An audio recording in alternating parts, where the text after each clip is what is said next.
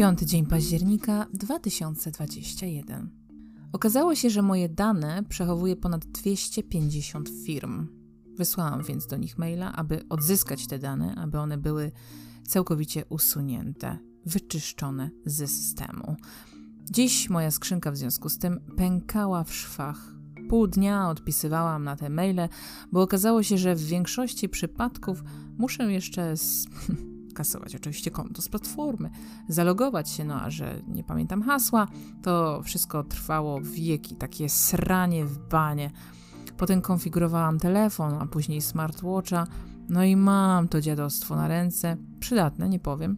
Używałam już przy treningach 3 lata temu, bardzo użyteczny gadżet przy mierzeniu parametrów spania w trakcie wysiłku, ale tak sobie myślę, że jeżeli człowiek dobrze się czuje i dobrze śpi, to nie ma potrzeby oglądania tego na wykresach i słupkach.